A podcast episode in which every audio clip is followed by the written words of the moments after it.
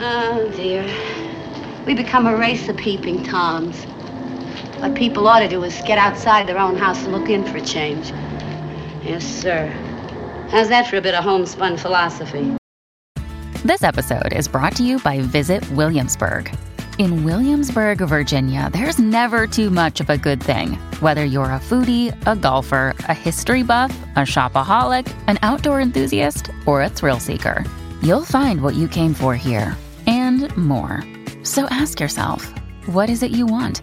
Discover Williamsburg and plan your trip at visitwilliamsburg.com.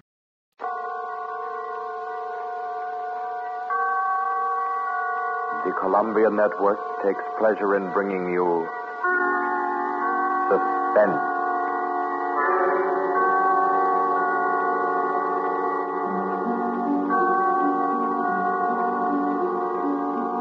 Suspense. Stories from the world's great literature of pure excitement. A new series frankly dedicated to your horrification and entertainment. Week by week, from the pick of new material, from the pages of best-selling novels, from the theater of Broadway and London, the sound stages of Hollywood, will parade the most remarkable figures ever known. CBS gives you suspense.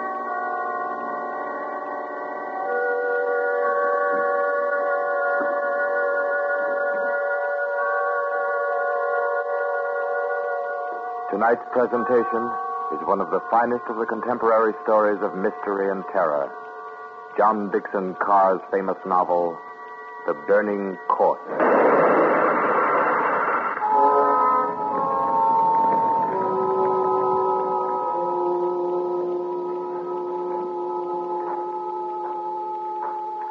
Ah, a glass of sherry by the fireside of a beautiful suburban home. What could be more comforting? You're an admirable host, Mr. Despard, and it's really a shame our first meeting is under such a cloud. It's also a shame I have so little time to tell you which one of your guests here ah, murdered your uncle last week.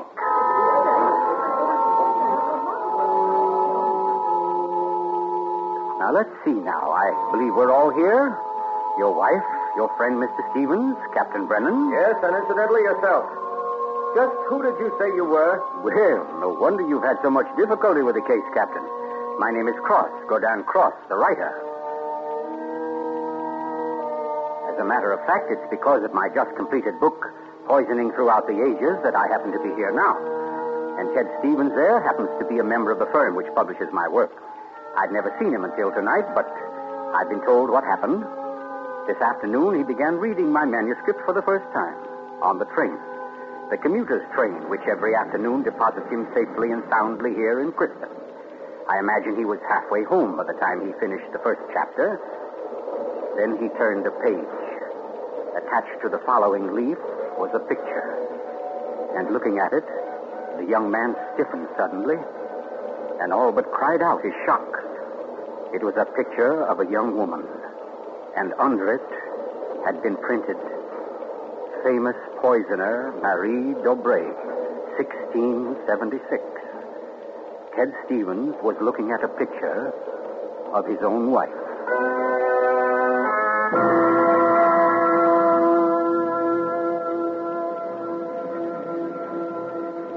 Imagine, imagine his 25 year old wife in 17th century costume. The face, the features, even a wistfulness of expression were identical. Even the name. D'Aubray was his wife's maiden name. But no, no, no, that was ridiculous. This woman in the picture was, well, one of his wife's ancestors. Yes, that was it, that was it. Simply an amazing family resemblance. Marie would be waiting for him at the station, and he'd have to tell her about it. He wondered why, however, she'd never told him about it. Oh, well, but you don't discuss such an ancestor, do you? Ted Stevens glanced down at the chapter to which the picture had been attached. It was entitled The Affair of the Non Dead Woman.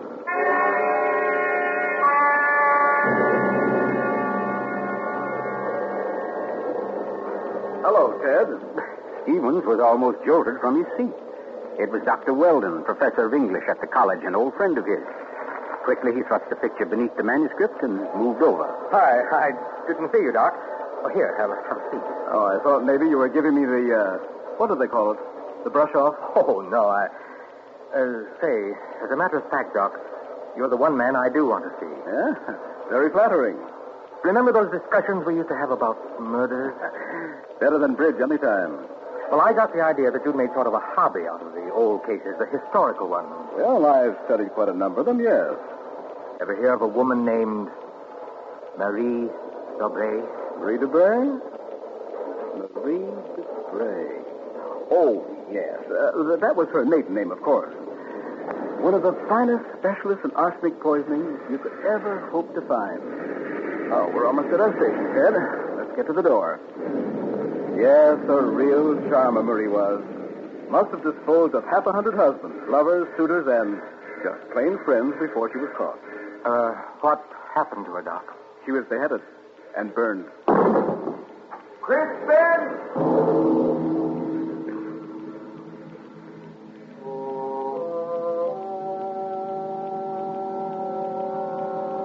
Oh, absurd, laughable.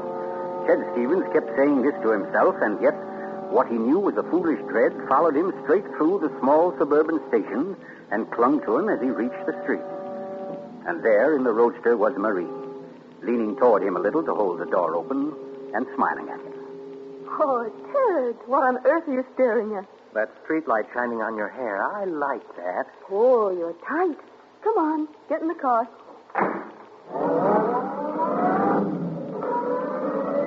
Then, like a wisp of smoke, it was gone. The whole ridiculous fear, the delusion.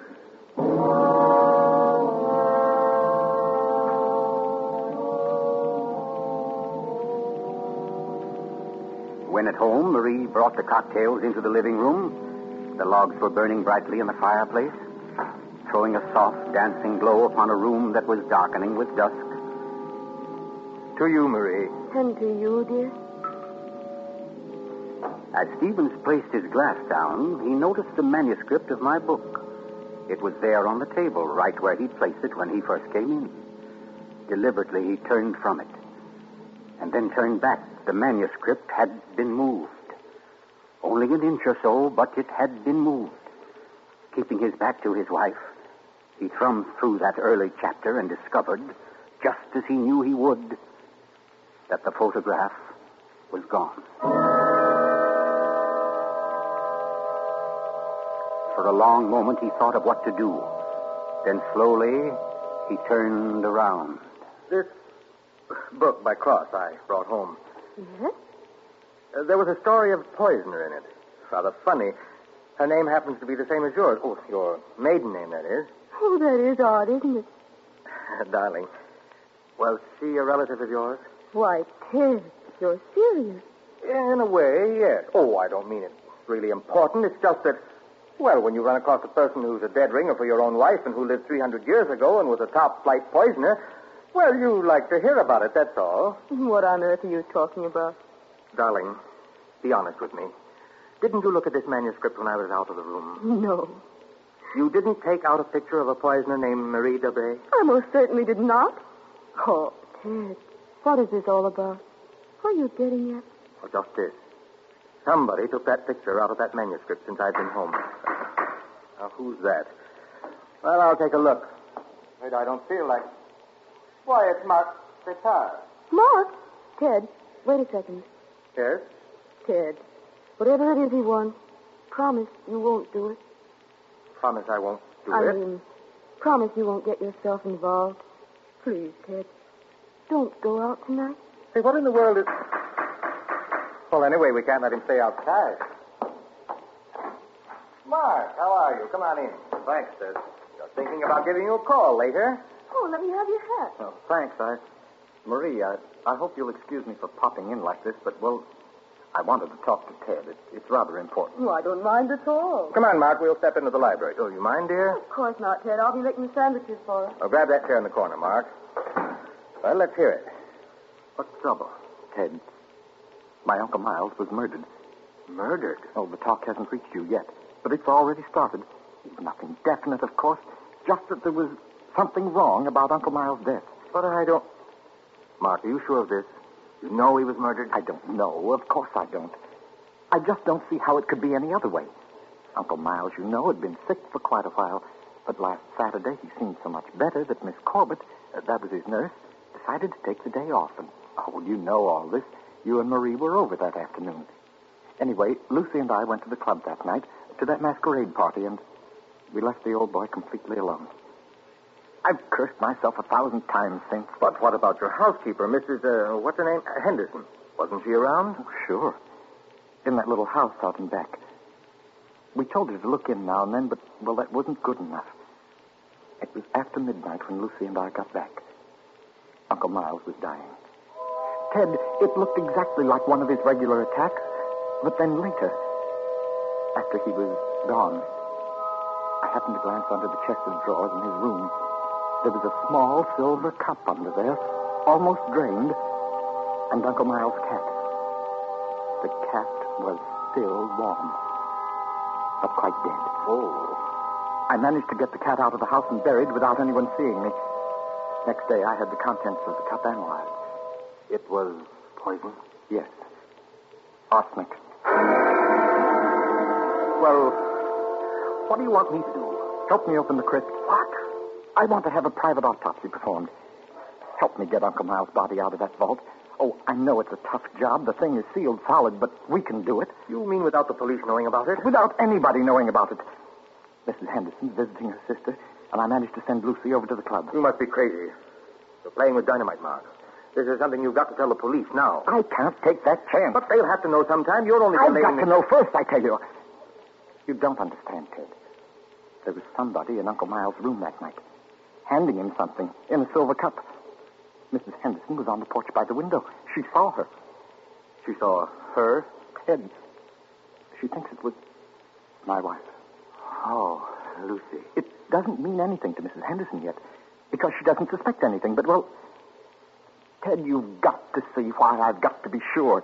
Why I've got to know how Uncle Miles died. Because it wasn't Lucy, Ted. I know it wasn't. Of course not, Mark. She had an alibi. Well, she was with you at the club, wasn't she? Yes.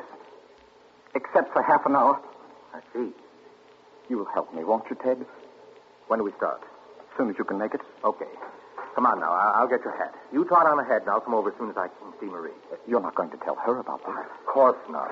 I'll think of something. Don't you worry about it. No, thanks, Ted. Thanks a lot. Uh, Marie? I'm coming. Uh, darling, uh, Mark asked me to, uh... I know, Ted. Here. You better take your sandwiches with you. You'll be hungry. Oh, but you knew I was going out? Yes, I knew. You listened to us? I couldn't help it, Ted. I had an idea what Mark's visit was about. The talk about his uncle's death. There's a lot of gossip about it in the village. That's why I tried to tell you. Why I didn't want you to get mixed up in it.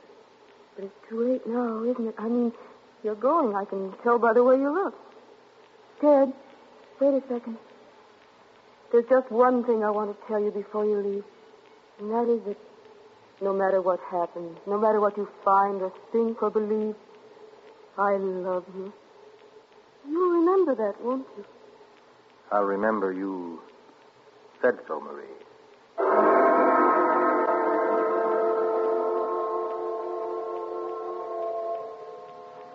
By the light of a dim kerosene lantern, Mark and Ted Stevens pounded their way through the thick shelf of rock that covered the Despard's ancestral tomb, pried open the great slab of stone which lay across the subterranean door, and then at last descended to the dank, ink-black chamber. They found the coffin. They dragged it from its crypt and placed it on the cold stone floor. They unclamped the lid and opened it. Mark. It's empty. What? That's impossible. It can't be. But it is, Mark. You know what this means? That body wasn't in this coffin when it was placed here. I'll swear it was, Ted. From the time that coffin was closed on Uncle Miles, somebody, the undertaker or Lucy or me, somebody was with it until it was buried. And the crypt was sealed right after. Then somebody beat us to it. Somebody's broken in here ahead of us. Broken in. Listen, Ted. Lucy and I have hardly left the house since the funeral. Do you think anybody could break in here, smash through that stone and cement without our seeing them or without our hearing them? Well, well. What? Well, you might as well come on up and. What? Who was that? Me, Mr. Despard, up here. My name's Captain Brennan. I'm from the office of the Commissioner of Police. From the... Like to talk to you if you don't mind, Mr. Despard. Here, uh, follow my flashlight up.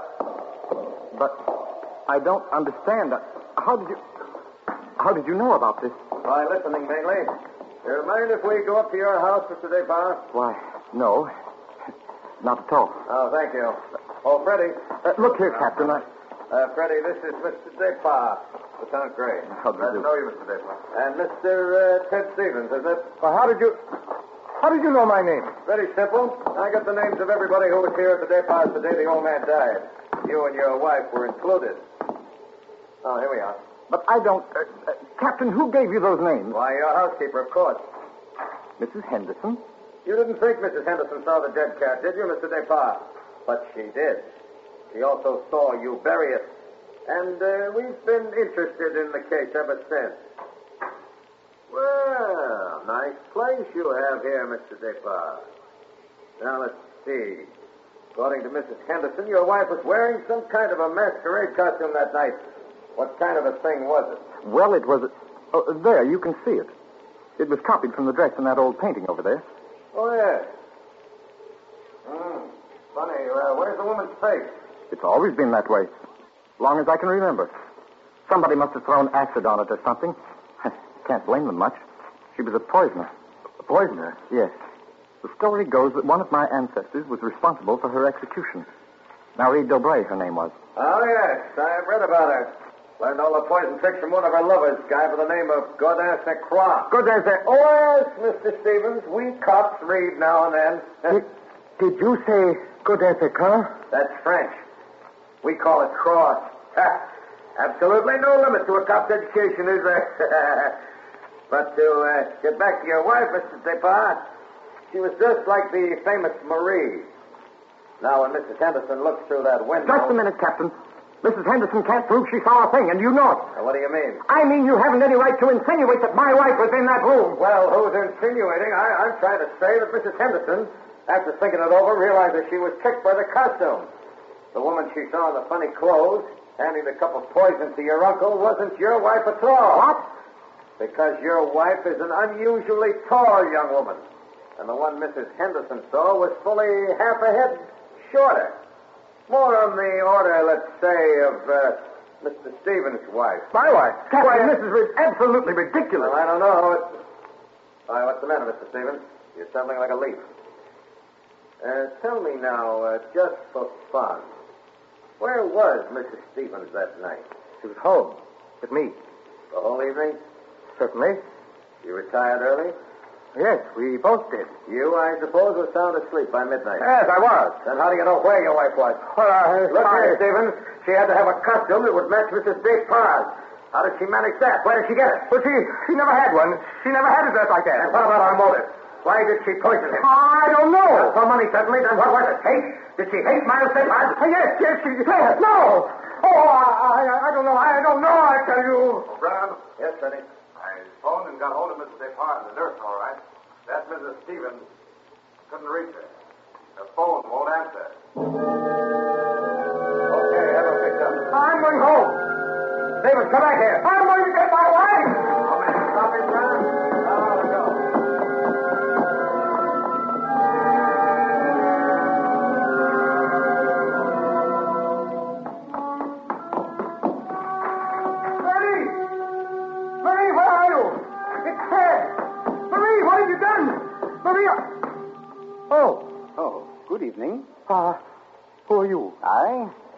my name is Cross. Go down Cross. Cross. Where's my wife? What have you done to her? you fiend, what have you done to my wife? Why, nothing at all, young man. Here, here, here. Sit down. You're lying. Something's happened to her. The police just phoned. There wasn't an answer. Why are you here? Why am I here? Well, because your wife, reading my chapter on the D'Aubrays, realized I knew more about the family than even she did.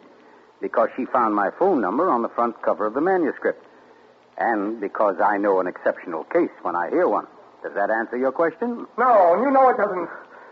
Can't you see I've got to... I've got to know whether... Yeah, I see. Whether your wife is that Marie D'Aubray, who was burnt. Burnt by order of the High Tribunal for all poison cases. The burning court of France. witchcraft, black magic, the world across the threshold. You're quite sure, no doubt, also, that I'm Godin Saint Croix, who first wooed her. No, no, my boy. no, my real name happens to be, of all things, Tom Simpson. Most unsuitable for a distinguished writing career. And Marie D'Aubray is no more your wife's real name than mine is Godin Cross. What? Your esteemed wife was an adopted child, Mr. Stevens, adopted by people in Canada named D'Aubray, remote members of the real family of poisoners. Ah, I can't believe it. Why? Why didn't you tell me? You why? Because until I told her half an hour ago, she didn't know it herself. You see, in the course of my research on the family, I found out about it. And in the course of talking with your wife, I found out something else. How for years she was haunted by the fear that she might be a poisoner by inheritance, by blood. And you can see, can't you, why she never talked about it, her past to you? Yes, yes. And yet, Mr. Stevens, you had all but made her forget that past. You. And that's why she was willing to lie, to steal a picture, do anything, in order to hold you to her. Yes, yes, I, I see that now. You know, young man, I I rather think she loves you. But as you will see, though, I she comes only when I call her. Uh, Mrs. Stevens, You mean she's. Yes, Mr. Cross. Marie, it's you. You're all right? Oh, yes, dear. We're both all right now, and nothing can change it ever. Marie, listen. Don't say Marie, dear. Say Maggie. Maggie. Well, that's my name, my real name. Maggie McTavish. And it's a lovely name, dear. The most beautiful, gorgeous, Darling, glamorous- darling, please. You don't understand. The police, they think you had something to do with Miles' death. They think I did. so now, Mr. Stevens, before we go back to the Despards, don't you think you'd better tell me everything that's been said and done up to date? Having just saved your wife's soul from the burning court, now I'll wrest her body from the electric chair.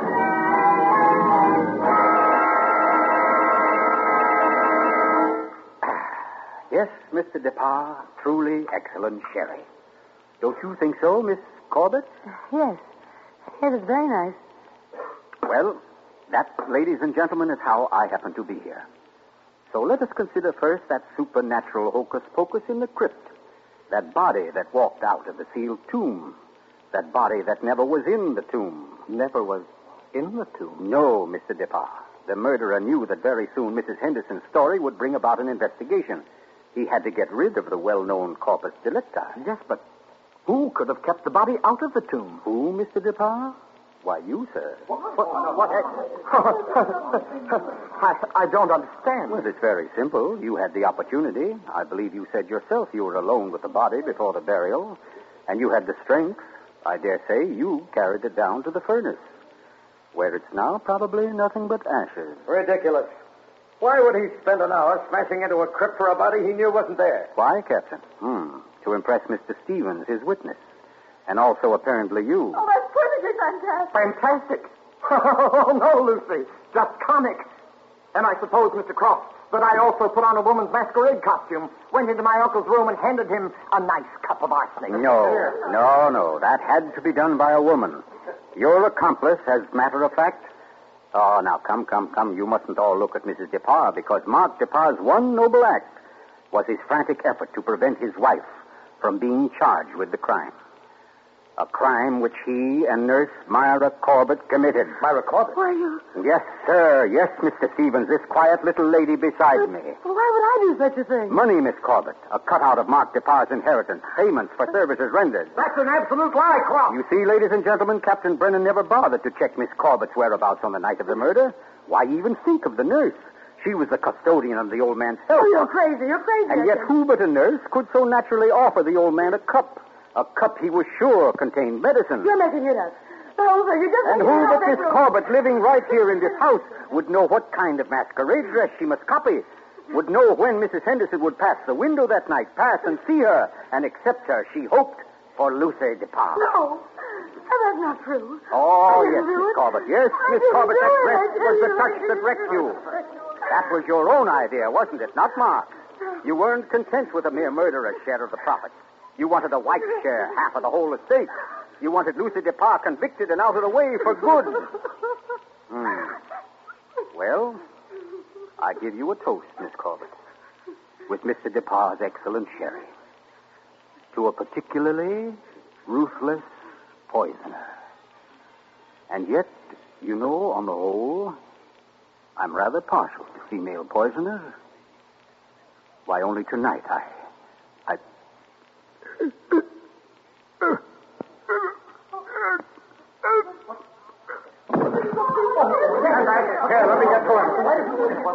Mr. Cook, what's the matter, Brennan?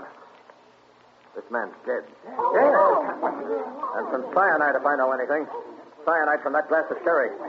Cyanide that a nurse could get quite easily. That glass was right beside you, Miss Corbett, and nobody else was near it. Too bad he didn't drink it as soon as you hoped. A second ago, we had nobody to use against you. But we have now, Miss Corbett. We have now. And I arrest you for the murder of Gordon Cross.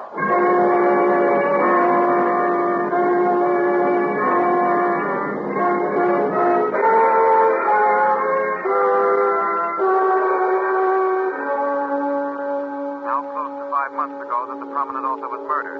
And tonight, Myra Corbett pays with her life for that crime. The former nurse, at first protesting her innocence, Yes. I'm in here, dear. Oh. Oh. I thought you might. Oh, what did you cut it off for? Huh? What do you mean? The radio? Oh.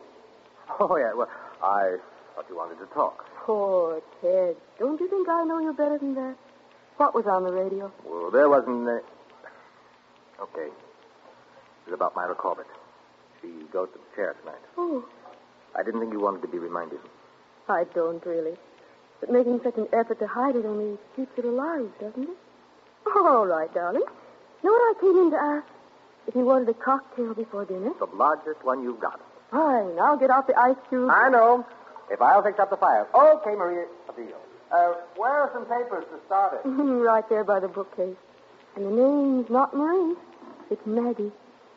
Because, darling, Marie's dead and gone forever.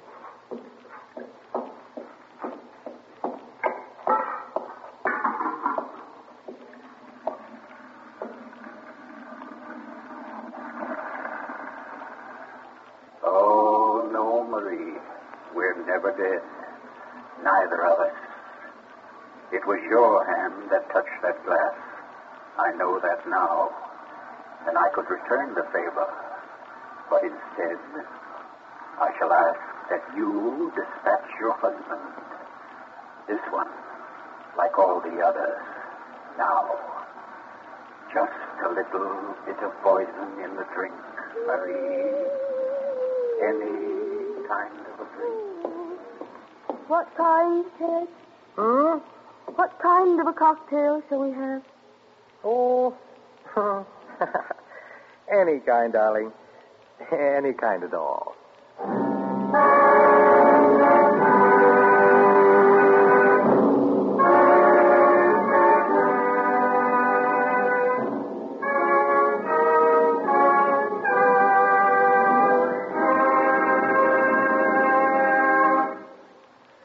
Just heard The Burning Court from John Dickson Carr's famous novel, the first in Columbia's new series of outstanding classics and chills by world famous authors.